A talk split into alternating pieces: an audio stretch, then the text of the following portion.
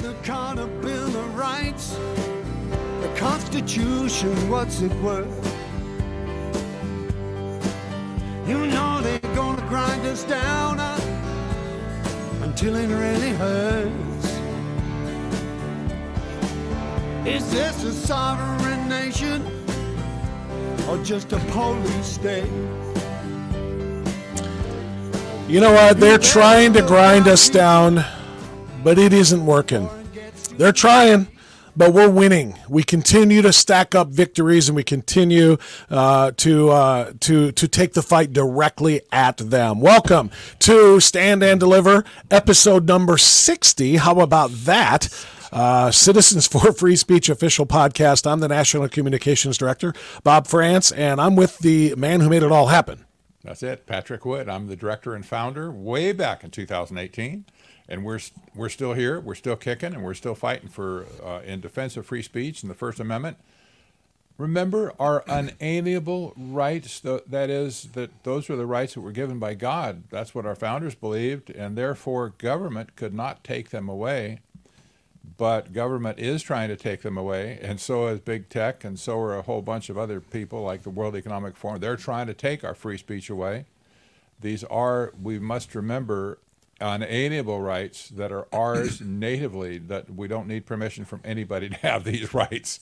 So we are exercising those rights today as we stand and deliver and basically just tell it like it is. Well, that's what we do, and that's exactly why we do it. You're 100% right. We're going to talk more about some of the things that we're doing at CFFS and that we want you to be a part of as our podcast goes on. But, Patrick, we want to start this episode with a follow up on uh, episode 59 story that we did on Stanford Law. Stanford University Law School invited a federal judge to speak. Just for a little backgrounder, if anybody missed episode 59, you ought to go back and watch the whole thing anyway because there's a lot of great information there. But for the purposes of this this conversation, they invited a federal judge to come and speak to the law students there, federal judge Kyle Duncan. He arrived at Stanford and was met with all kinds of vile profanity and vitriolic uh, uh, language directed at him before he even started. Um, he immediately asked, and this is according to uh, the National Review account of this, which is supported by video. Uh, this Fifth Circuit Court of Appeals ju- judge came and began to talk, and the video shows that the judge was immediately heckled upon beginning his talk, so he didn't even have a chance to quote unquote trigger anyone. Students shouted obscenities at him. The speaker, the judge, asked for an administrator to intervene, and when he did that, the administrator was the DIE coordinator at Stanford. Some people call it DEI, but the DIE administrator, Tirien Steinbach, who instead of telling the students to calm down and let the man speak, you know, using his First Amendment rights, actually encouraged them and declared that this particular judge was. Um, uh, was triggering them by quote tearing the fabric of the Stanford community apart, asking him, "Is the juice juice worth the squeeze?" So public outcry followed, and so the president of the university Jenny Martinez, oh, I'm sorry, not the president, beg your pardon. This is the dean of the, the Stanford Law School. Jenny Martinez apologized to the judge in a letter and condemned and criticized her students and the DIE administrator for their behavior, which led to last week's story. This, this, um, intimidating uh, walk of shame that they tried to provide basically for the dean and for any students who didn't participate in the heckling of the uh, of the judge. So the update to the story, Patrick, is this the Stanford law dean has suspended her colleague who disrupted the lecture and supported the students disrupting the lecture. The DIE administrator is now on suspension, and the students are being punished. In a 10 page letter to the Stanford law community, Martinez announced that no students would be punished individually, but as a collective body, there would be mandatory educational programming for the body, the student body, on freedom of speech and academic freedom, which of course is what you and I. Uh, this is why we're on this story. Yes, we can give a tip of the hat, certainly an attaboy or an attagirl to to the dean. Um, this is necessary. Uh, we talked about this. You know, these these students pay tuition, big tuition. Well, probably their parents pay for it, or they got student loans, but They pay big money to go to law school, and they go there to learn. In other words, sit under uh, qualified, you know, authoritative teachers to learn the law. And this is not this their behavior was not in any way, shape, or form in that line of, of learning anything. They just wanted, you know, they're just like two year old child having a temper tantrum just went off and that's what it was and the dean was absolutely right to to you know put the clamp down on them and stop this nonsense that the law school exists there and i'm not necess- i'm not saying i'm a, a stanford enthusiast necessarily but the law school exists there um, as a premier legal institution in america premier in some ways, it's even better than what the reputation at Harvard Law School had for many years. Still does, I guess. But Stanford has been one of the leading schools in the country for law forever. And, you know, this, this behavior is just so shameful. I'm glad they came down on it. They, they're doing the right thing, and maybe they're erring in some other areas, but they're doing the right thing on this, and it should be a message to students everywhere. You go to college, you go there to learn, so shut up and sit down. Basically, learn what you need to learn, and then go out and ex- express yourself in society any way you want. But in the meantime, you know, pay for pay for play, as they say. You know, just just do it. Well, they were so livid, the students were, that the dean would dare apologize to the judge for what they themselves were not sorry for. They were not sorry for heckling him. They were not sorry for, for acting as boorish as they did. Uh, and the idea that the dean apologized for them made them mad, which is what the dean cracked down on. Um, she explained further why the administrators had behaved incorrectly, saying, quote, the administrator, that's the DIE director who, who uh, responded to the speaker's call for help by actually joining the crowd. The administrator who responds should not insert themselves into debate with their own criticism of the speaker's views and the suggestion that the speaker reconsider whether what they had planned to say is worth saying, for that imposes the kind of institutional orthodoxy and coercion that the policy on American, or I'm sorry, on academic freedom precludes. She also pointed out that Stanford Law is not to be an echo chamber, but a place to train lawyers to act as effective advocates in a society that disagrees about many important issues. And Patrick, that's at the core of what we are constantly defending at yeah. CFFS. You know, you you you win debates by hearing the other side and beating them with your side, not by silencing the other side, suppressing, censoring, and living in that echo chamber that the uh, dean talked about here. Right. If you want to win debates, you have to have debates. Otherwise, you literally are just living in a world in which nobody else is allowed to speak because it offends you and you can yes. shout them down. So it, it is a good outcome for now, and we'll see what happens here if this suspended DIE uh, administrator has any follow up on this whole thing. But uh, but but the dean did the right thing, I think, mm. maybe with the exception of not punishing the individual students. I wish she could have done that. Um, all right, what did you say last week that she should have done? just, well, just I am not sure I should remention it again. Why not? Yes, clean house. yes, that's right. You are all uh, dismissed. You are no longer students at Stanford University yes. School of Law for this behavior. This is not how it's done here. No, I don't think there's anything wrong with it, Patrick. I'd stand by it if I was you, and I uh, and I echo it. But uh, for now, at least, this seems to be a pretty decent outcome to that very important story. Yes, that, that would be a little bit draconian in one sense, you know, but the students need to be shaped up. They need to be shaped up. And that's what schools exist for. You know, uh, kids come from high school, they go into college, and with all kinds of baggage and stuff. And part of the college experience is to whoop them into shape for adulthood. and sometimes right. that requires corrective behavior. Other students do just fine. You know, they, they kind of get in the, the stream of it and they learn and they become responsible adults. Others have more trouble with it. These kids are having more trouble with it. And the role, part of the role of the school is, aside from pure education, is to shape them up and get them get them ready for adulthood to be responsible adults in society. You're exactly right. And you know, if I can offer a suggestion, maybe to lessen a little bit of what you called your own draconian response there, how about this? How about making every student who heckled that judge in that forum do what the dean did? you must write a letter of apology Yes. Uh, as to why it is important to listen to viewpoints with which you might disagree, if only to learn more about why you feel yours is right. Hear what the other side says, and it may strengthen your own, but apologize for not wanting to hear it and for acting the way they did. You do that, you can stay. You don't do that, then you have you have expelled yourself from our law, I like law school. I How like about that. that? Yeah, I like Just a that. thought. Yeah. So basically, so you act like a sophomore in high school. You're going to be treated like a sophomore in high school. You're gonna you're gonna write the letter you don't want to write. That's right. That's exactly right. Okay, we're going to stay in the uh, educational realm, Patrick, for story number two on this episode of uh, of Stand and Deliver. Central University of Central Florida. A professor there uh, by the name of Charles Negy found himself at the middle of uh, what has been a years long saga. He's finally fighting back and he's filed a lawsuit against the university for violating his First and 14th Amendment rights. Here's a little background on the story.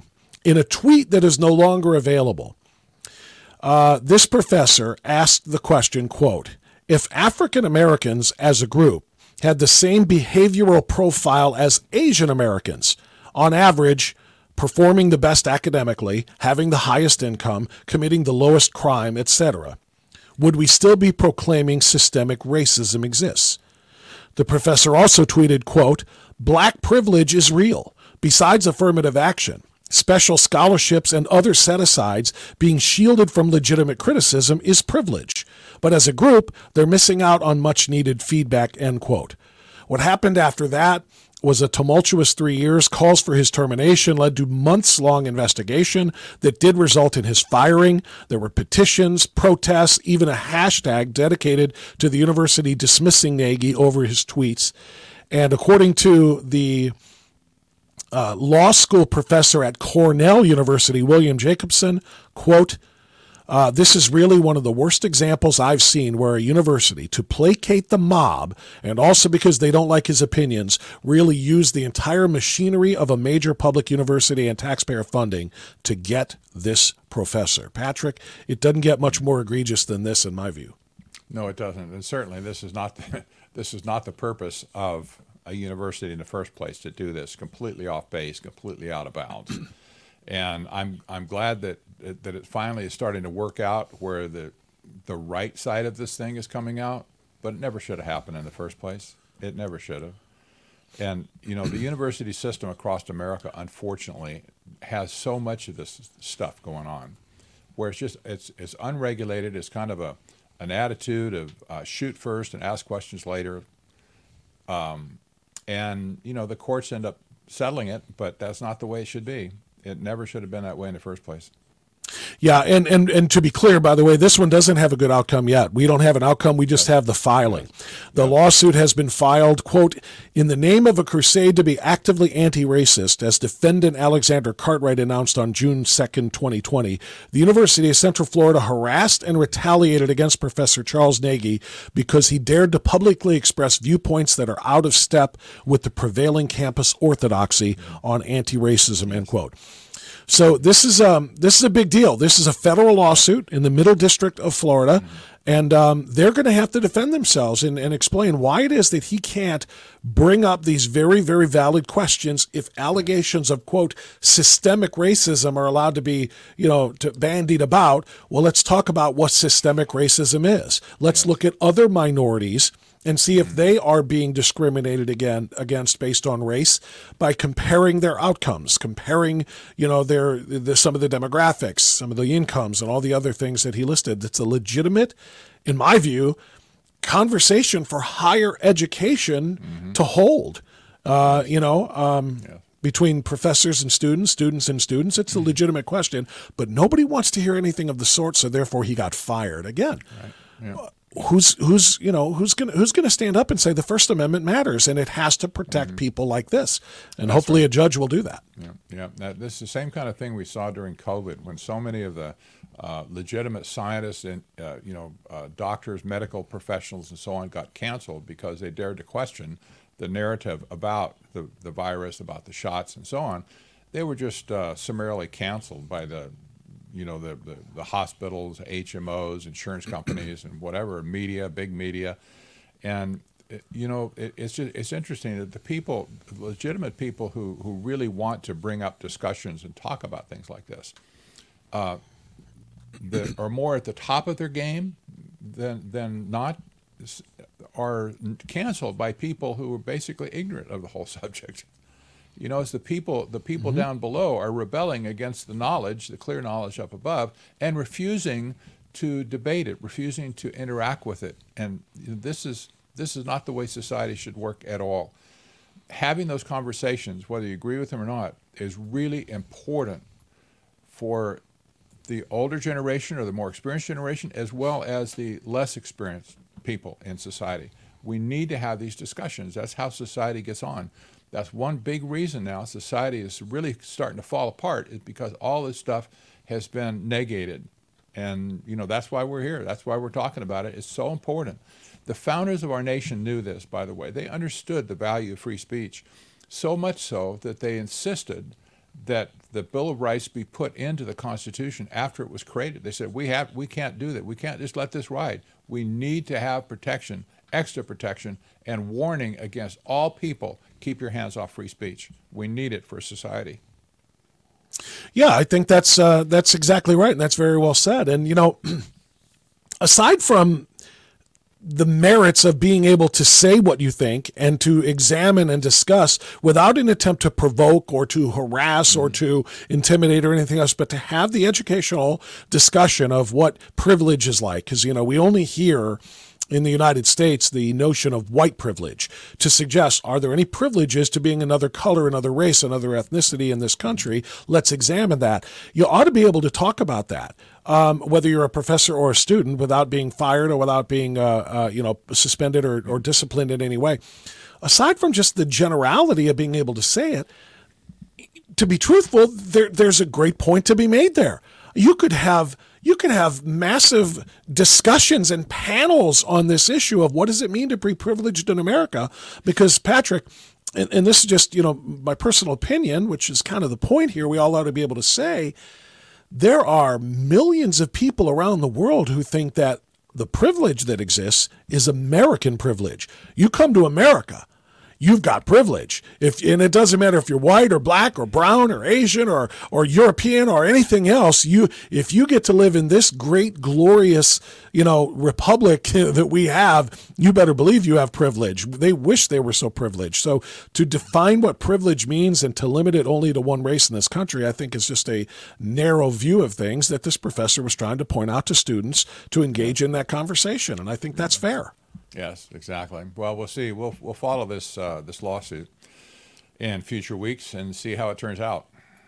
Yeah, it's uh, it's going to be very interesting. It's probably going to take months, I would imagine. It took three years for the entire thing to re- to resolve itself, yeah. uh, you know, and, and, lead us to this point. So, uh, let's move on to story number 3 mm-hmm. Now, this one is much broader. This one is going to affect well virtually everybody. Now, the article in question that brings us up, which I did not realize until I read it, is was in the Federalist, and it was uh, about the president of the United States uh, and his push and his administration's push to use correct pronouns pronouns would create a human rights violation, meaning if you call a boy a he or a him, if you call a girl a she or a, or, or a her, if you call a group of people a they them, but not an individual uh, they them, you would be violating their human rights if the president gets his way. Um, the headlines, or excuse me, the first line, Patrick puts it in our wheelhouse. President Biden's Department of Education plans to enact, new, enact new rule changes to civil rights law this May that would end free speech in America as Americans have known it. The changes would inject strict gender ideology straight into the heart of Title IX of the Civil Rights Act by erasing the Supreme Court's longstanding distinction between protected speech and punishable conduct.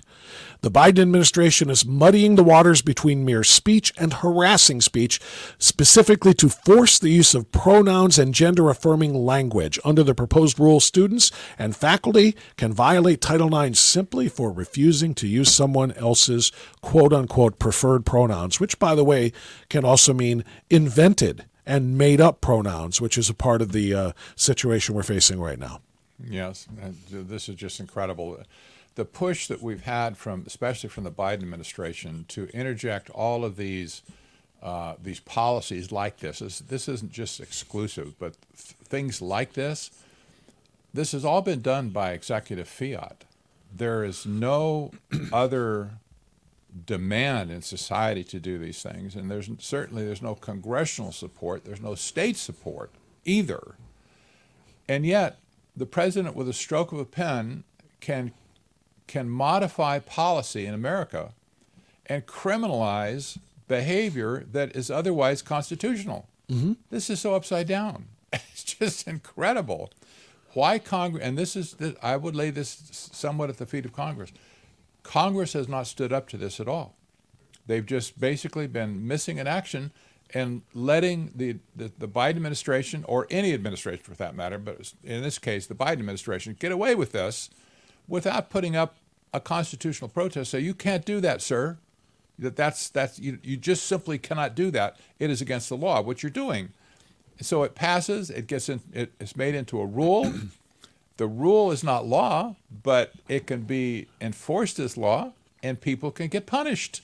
It's incredible, just incredible.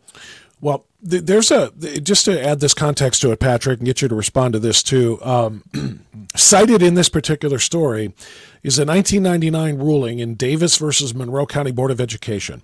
The Supreme Court held that expressive activity such as speech can only constitute harassment when it is quote. This is again according to the court so severe, pervasive, and objectively offensive, end quote, that it can no longer be considered pure speech. It is more properly viewed as actionable conduct. In the process, the court emphasized that single instances of speech, no matter how offensive to the listener, do not rise to the level of harassment. This change, two months from now in May, would mean that yes, uh, that it would simply cast aside that Supreme Court ruling, and it would say that if you call a boy who wants to be called a girl a boy, or if you call or refer to the boy by by the pronoun he or him, that that would rise to the level of harassment that would be so severe, pervasive, pervasive, and objective, objectively offensive that that uh, discipline and recourse must be held. Um, that's how dangerous this is. Quite literally, this would impact millions and millions and millions of Americans in the way we speak every day. It would. And let's not forget, in particular, that this is the Department of Education that's bringing this about. That means, yes, that I mean that means that's it's right. going to be pressed down to all the schools. Now we we've had fights in in years past about Common Core education standards and yes. how destructive they were to the learning process that children had been you know subjected to for decades. And um, the, so there was this massive push push against the Department of Education to change things, make things right. The states finally, many states finally took over the education process itself, and they kind of rejected a lot of that stuff. But the Department of Education has been one of the singular departments in administrations for many presidents that has brought disruption into the education system it's almost unmistakable. You, you, you can't at this point you can't hardly say, well, that was just a mis- that was just a series of coincidences or something. It's like over a period of time, education has degraded into total chaos, and it's still degrading into total chaos because this is going to do nothing, but you know bring about dissension. It's going to bring about you know a dampening of education in general while we should be studying the things that will help us in society, I say have to say, like things like reading and arithmetic and you know, math and stuff, uh, we're worried about what pronouns children can use for themselves. It's like, okay, somebody somewhere along the way really need, and it only can be American parents can stand up to this thing and say, you know, guys, we want education out here. We don't want this other stuff. We don't want the drama. We want our kids to be educated, period, end of subject. Would you please just educate them and then let them make their own decisions about what they want to do when they get out? Yeah, um, that's very well said. And, and Patrick, last thing on this if we're not careful, what we're gonna we're gonna end up like is Canada, and yes. they, they they cite this as well, reminding us that following a long drawn uh, drawn out court battle in the Canadian justice system, the Canadian court told a Canadian father that he had to stop referring to his own daughter as a girl because the daughter identified as a boy. The father rightfully refused to comply with the order, and in May of 2021, a warrant was issued for his arrest. He was charged with committing a human rights violation.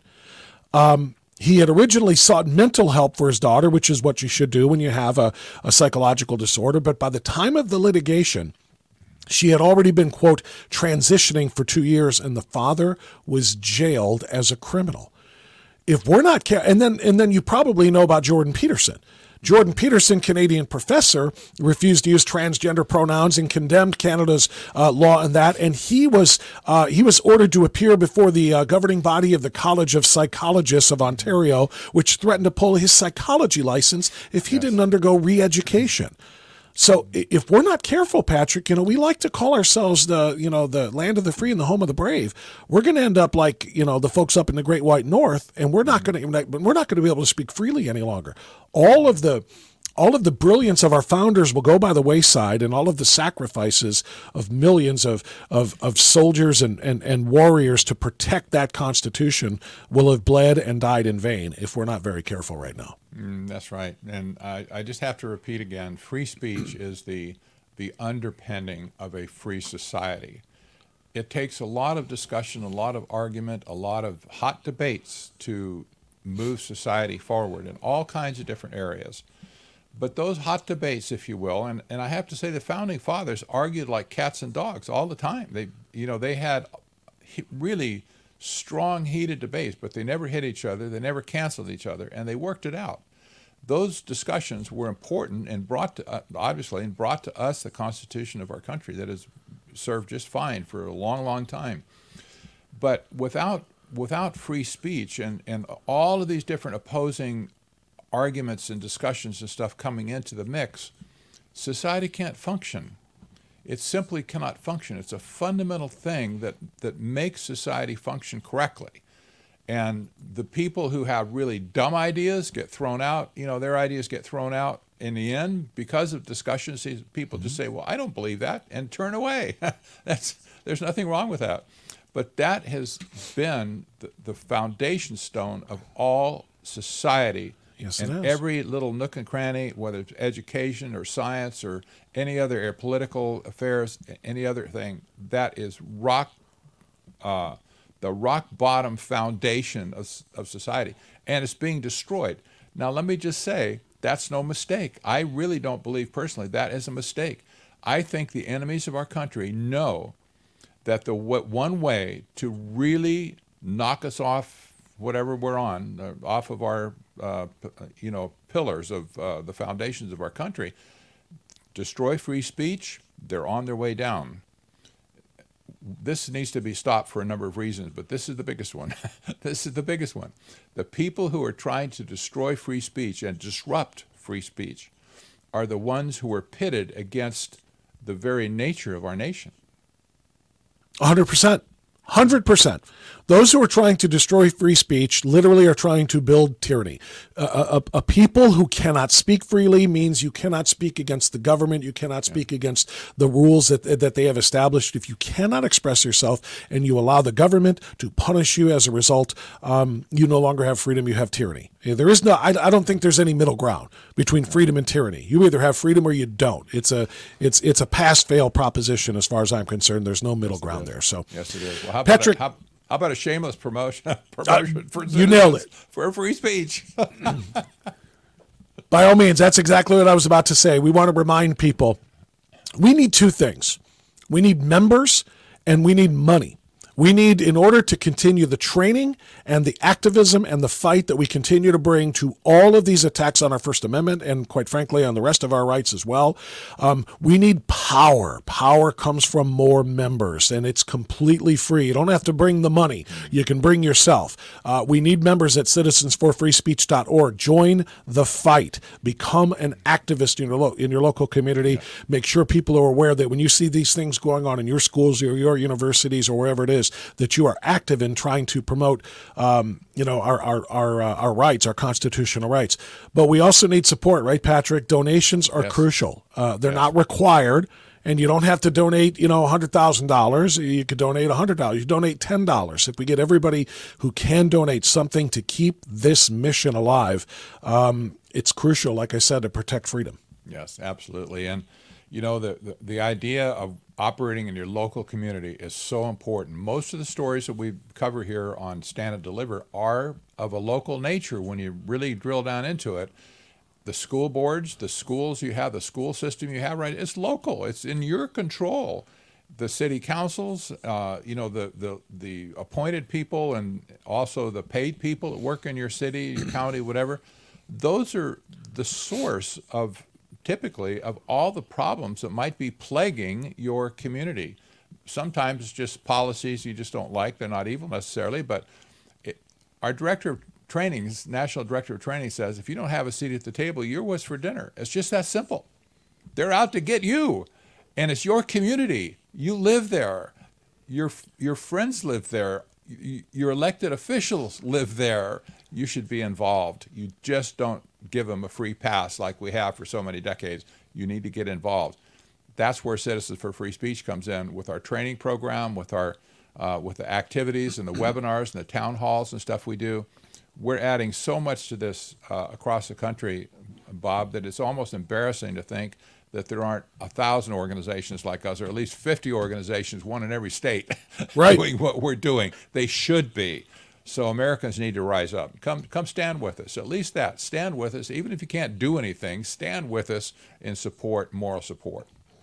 Yeah, even if you can't be active, like Patrick just said, again, numbers matter. You know, if we can go to, uh, you know, um, a legislative body and say, we, on behalf of our 150,000 American members of CFFS, demand this, this, this, or this in defense of our constitutional rights, it means more than saying, you know, we represent 25 people. Uh, right. we, you want to get attention, we need the numbers. So whether you can act, be active or just be a member, we want you. Citizensforfreespeech.org citizensforfreespeech.org. We look forward to you joining us as we continue to defend the First Amendment in this country. It's literally, our nation depends on it. Well, that's a that's a wrap for episode 60. Can you believe this? Episode I know. 60. I know. That's Can't amazing. believe it. We blew past the one year mark and we're on our way. Thanks, everyone. We'll see you next time.